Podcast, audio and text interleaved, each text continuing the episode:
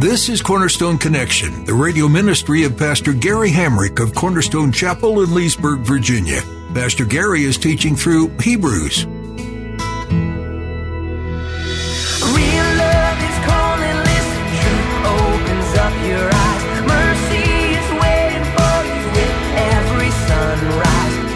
His timing is always perfect. And I've coined this little phrase over the years because I believe it, but God's delay is often for his display. What we think is God's, you know, really taking a long time to answer this prayer, to do this, or to. It's often because he wants things to get to the place where he is most visible and most glorified in our lives.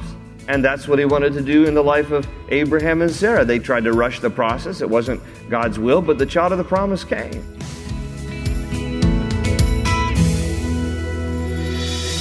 How often do you try to rush the process instead of waiting on God's timing? It's a story told over and over, and it never ends well.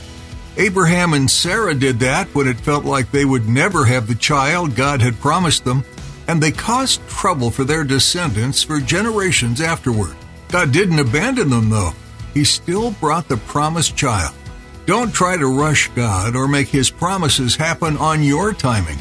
Trust Him that His plans are for your good and His glory.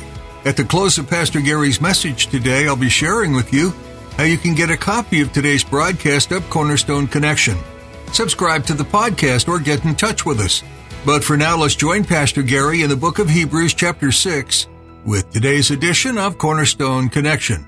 We're in Hebrews chapter 6, friends. So if you'll take your Bibles and go to Hebrews, we are in chapter 6. We left off right at verse 7 of Hebrews chapter 6, so that's where we're going to start. And between verses 4, 5, and 6, which is where we were last time, he warns about the potential of falling away.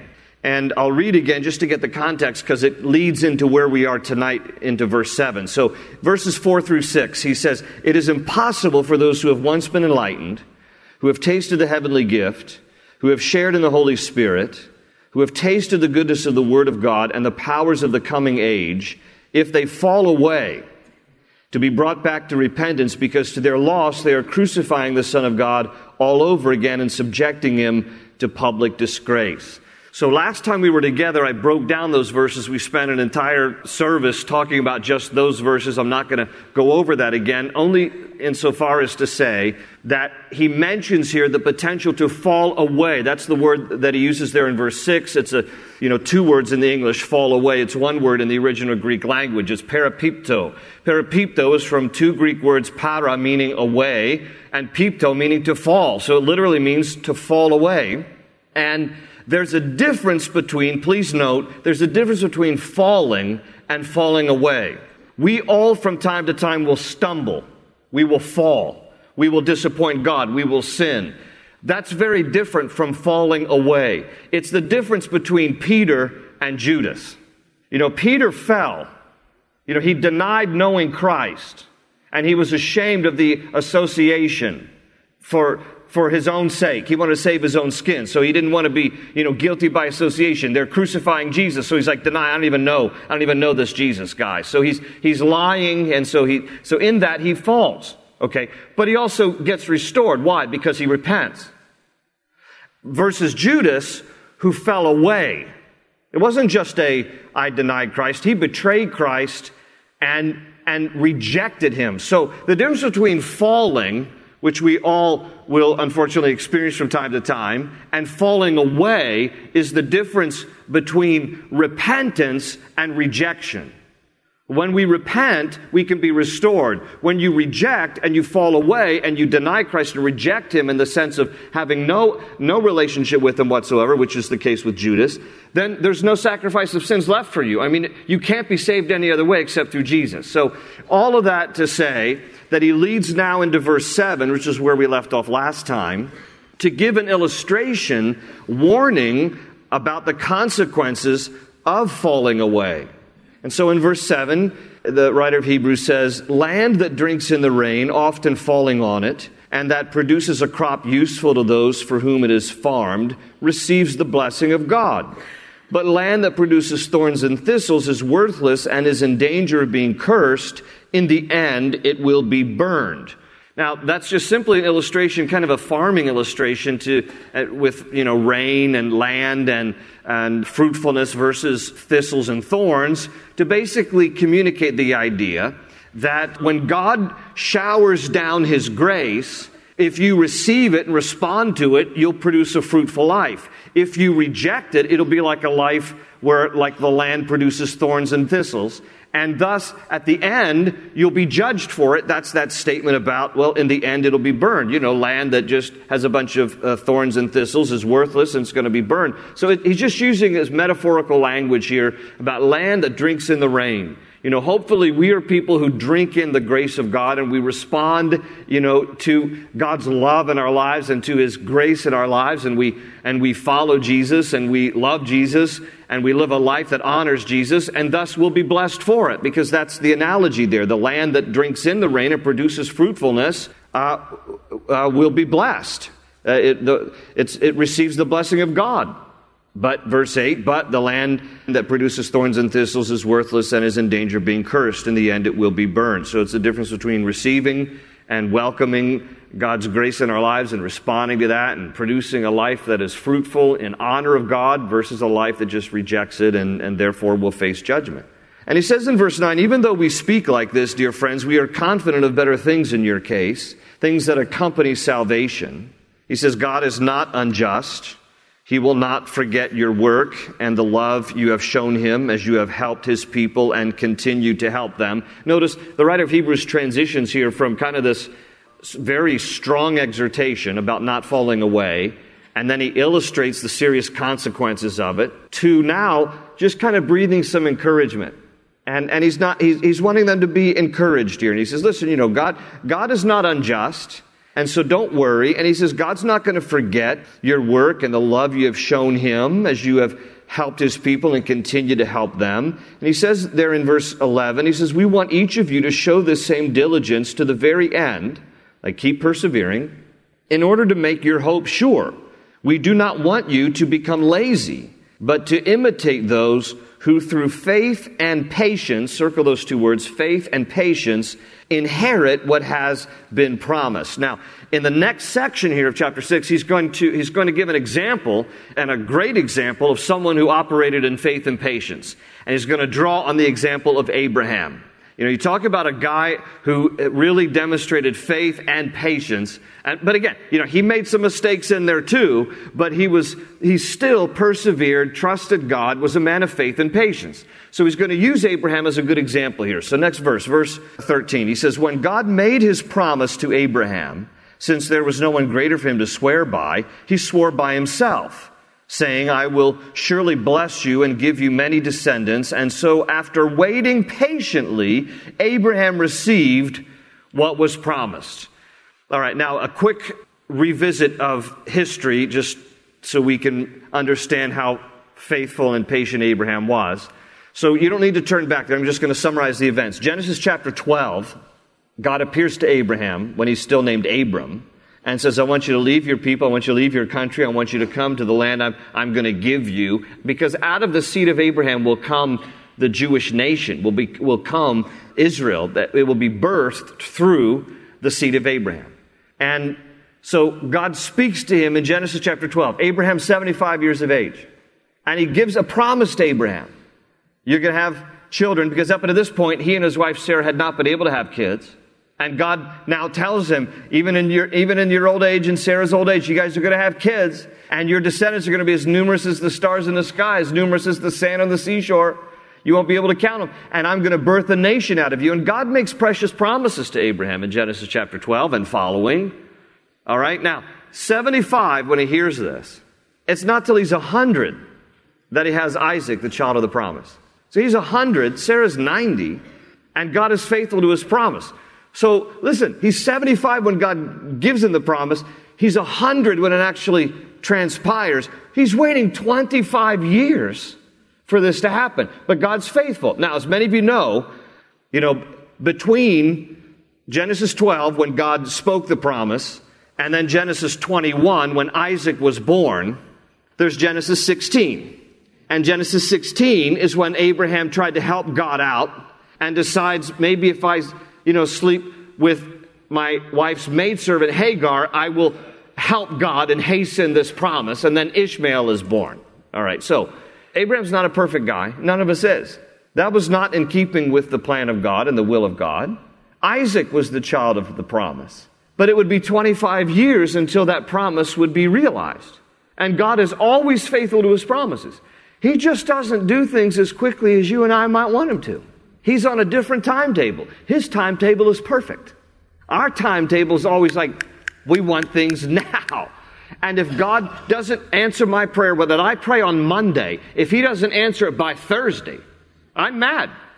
And that's the way most of us are in our, in our walk with God. And we need to just chill out a little bit and throw it down into low because God is going to take His sweet time to do things His perfect way.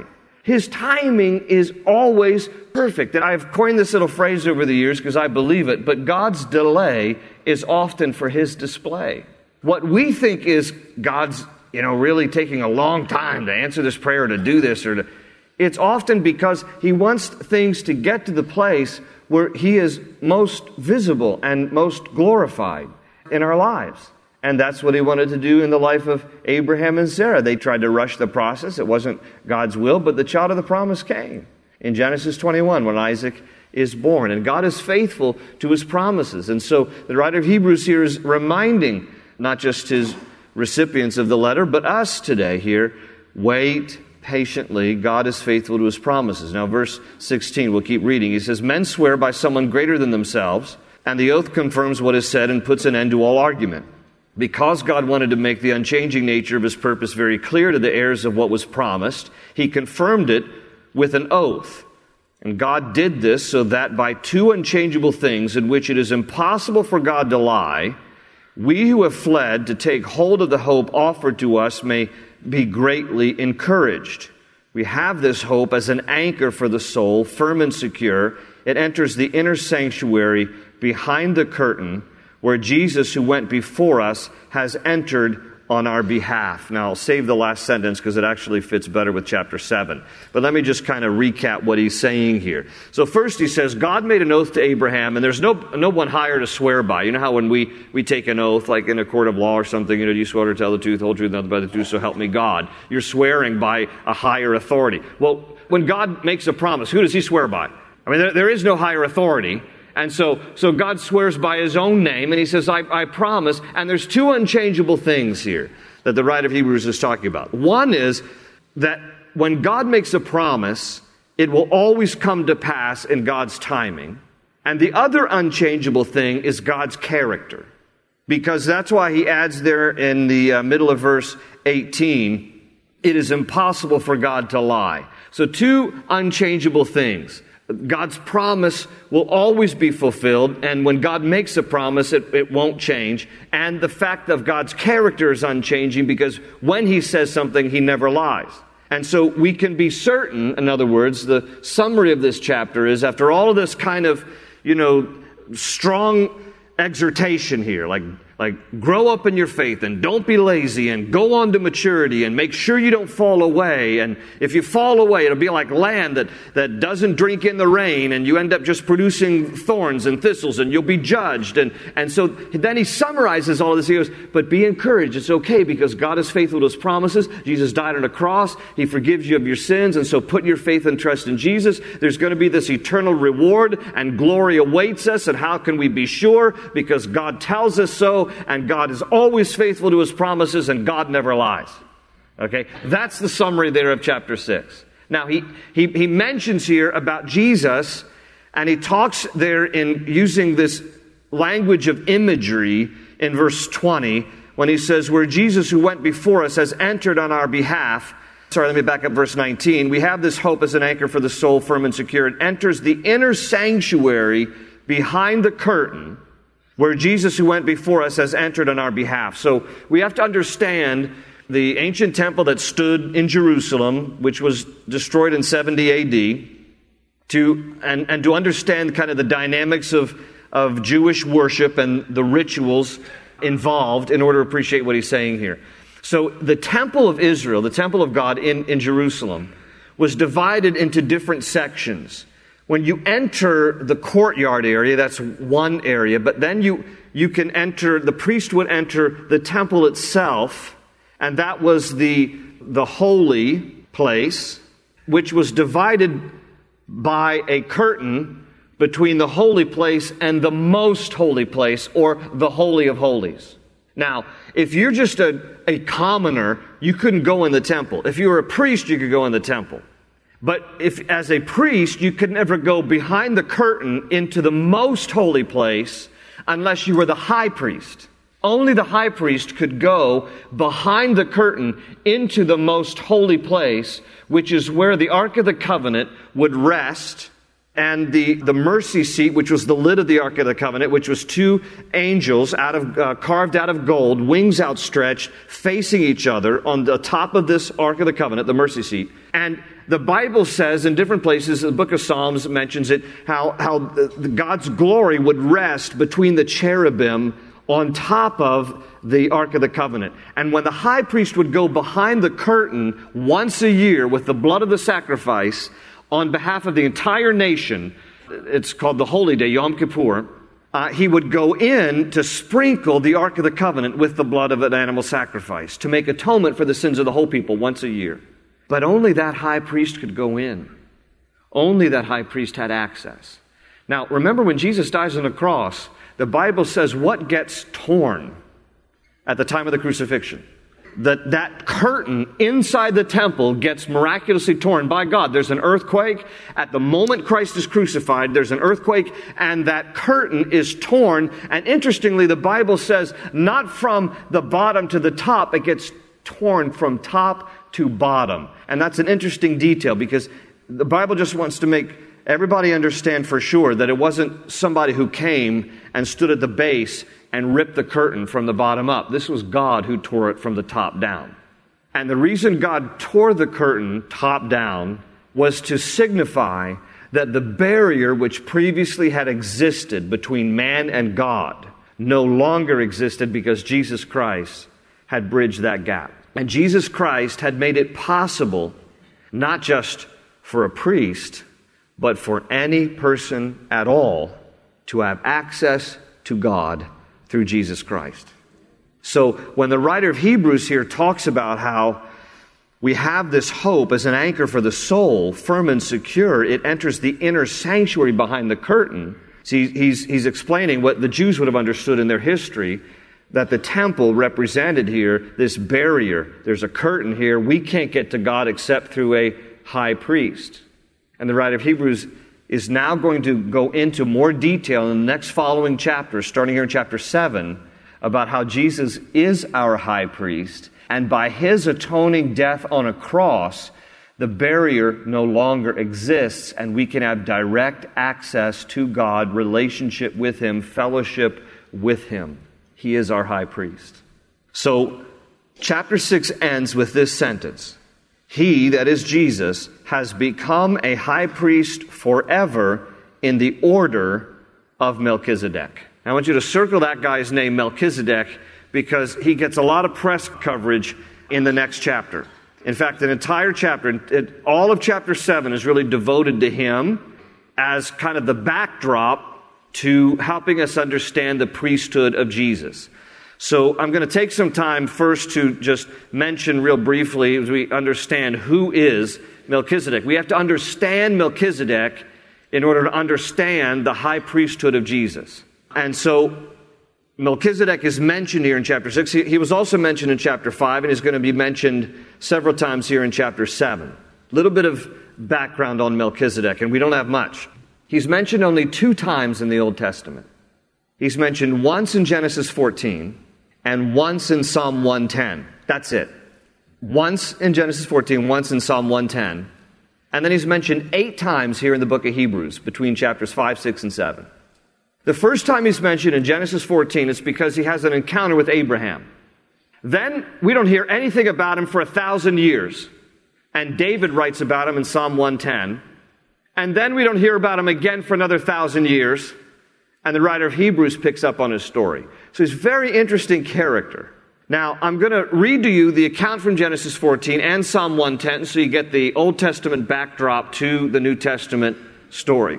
And, and you can turn there if you want, or you can just listen. In Genesis 14, after Abraham has had a successful military campaign, he then is visited by this, up to this point, unknown person in Genesis 14. I'm going to read verses 18 through 20. That's the only reference to Melchizedek. Genesis 14, 18 to 20. And it says, Then Melchizedek, king of Salem, brought out bread and wine.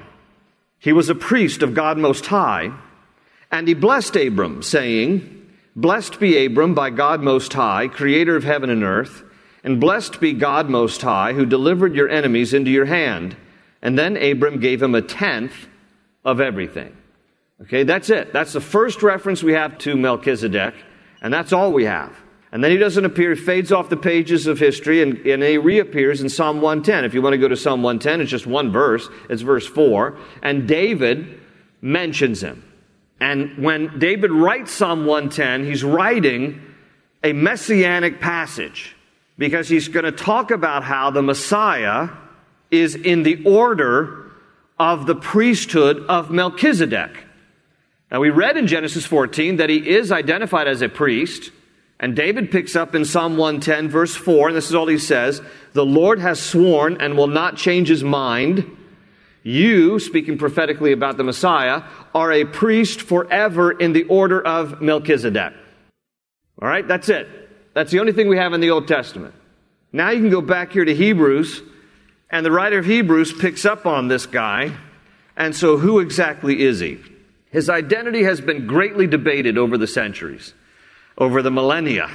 I'm going to give you my opinion, but I will tell you that you can read different commentaries and you're going to read different things. And so it's fair, but I'm going to make the argument for why I believe that what I'm going to present to you is accurate, but, you know, doesn't that sound haughty? But uh, how else am I going to teach this? I suppose it could be this. I suppose it could be, it could be a variety of things, but I'm going to make the argument and you can decide for yourself. One of the things uh, that is out there is, and this was actually started by a rabbi in 135 BC, Rabbi Ismail. He believes that Melchizedek was Shem, the son of Noah. And there are many Jews who believe that today. Now, it is true that Shem was a contemporary of Abraham. It's difficult sometimes to think about the chronology of events in our Bibles, but you know, Noah gets off the ark and he has three sons with him Shem, Ham, and Japheth. And Shem was alive at the time that Abraham was alive. Abraham only lived to be 175. Man's longevity began to decline as sin took root and corrupted the human race. Until now, on average, I mean, the Bible talks about how 70 is the average lifespan. I think, I think, you know, with different medical advances and stuff, I think it's like close to 76 for men and 78 for women, somewhere along those lines. But Shem lived to be 600 years old. Abraham only lived to be 175. So Shem was still living when Abraham was alive. But I don't think it was Shem.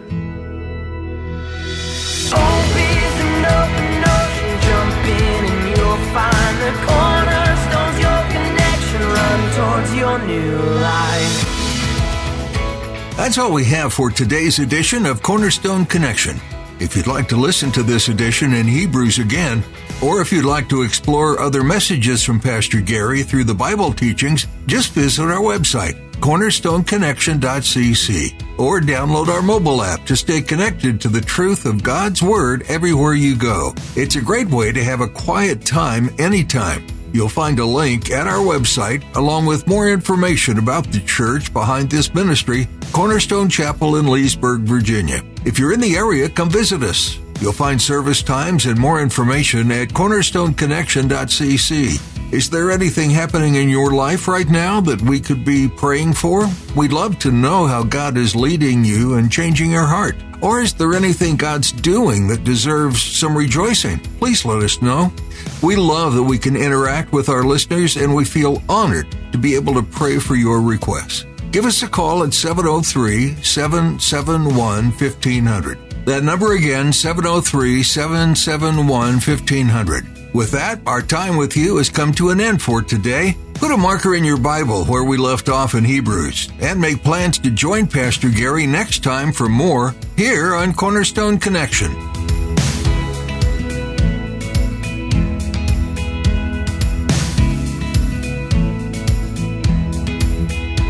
They say you're a wandering soul, that you've got no place do you know?